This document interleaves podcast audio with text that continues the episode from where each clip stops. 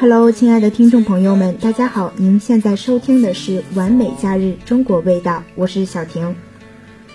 旅行的意义不是逃避，不是艳遇，不是放松心情，更不是为了炫耀，而是为了洗一洗身体和灵魂，给自己换一种新的眼光，甚至一种生活方式，给生命增加多一种可能性的差值。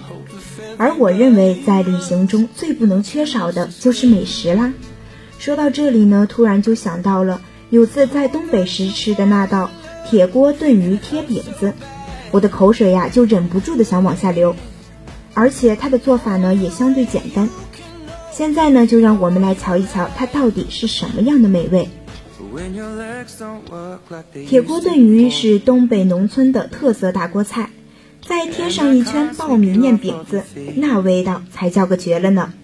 一锅出是忙碌的农家人发明的朴实简单的乡土菜，主菜和主食一锅做出来一起上桌，只有简单的食材，鸡、鱼、蔬菜均可入锅，馒头、花卷、大饼、面条均可入伙，形式灵活多样，做法简单，既能省时又能节省资源，绝对是节俭主妇值得学习的。最最重要的呢是农家一锅出，是由农家大锅和柴火烧制而成，这些都是现代都市所缺少的。也正因为这个原因，近几年现代都市涌现出一批又一批的柴火居，农家一锅出也被端上了现代都市的宴客餐桌。除了柴火烹调的那份特殊的农家味道，最重要的还是我们对于乡村家乡的那份感情吧。农家一锅出，最叫做的莫过于小鱼贴饼子。锅子熬着香喷喷的小鱼，锅边贴上玉米面的小圆饼，想想嘴就馋了呢。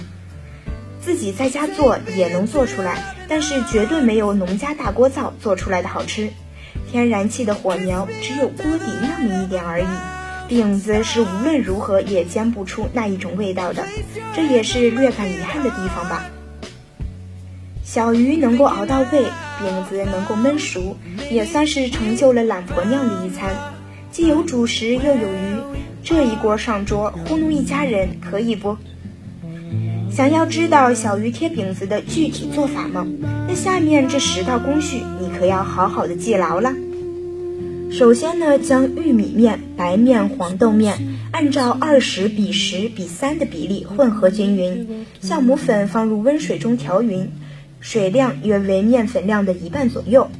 其次，将调好酵母粉的温水慢慢倒入面粉中，用筷子混合均匀。第三道工序是将面粉揉成面团，放在温暖处发酵两个小时。第四步呢，是将小黄鱼去鳍，划开腹部。去除内脏，去鳃，清洗干净。第五呢，是将处理好的小黄花鱼用厨房用纸擦干，均匀的沾上一层淀粉，并抖去多余的面粉备用。第六步，平底锅放少许的油，将小鱼放到锅中，中火煎至底部金黄。第七呢，翻面，将另一面也煎至底部金黄。第八道工序。另取一个大锅，在锅中放入葱、姜、花椒、八角料等，放入煎好的小鱼。第九步，将豆瓣酱用温水调匀，倒入锅中，没过小黄花鱼。第十道工序呢，是将玉米面用手弹成团，贴在锅边粘住，大火煮开，中火煮二十至三十分钟即可。怎么样，小鱼贴饼子大家记住了吗？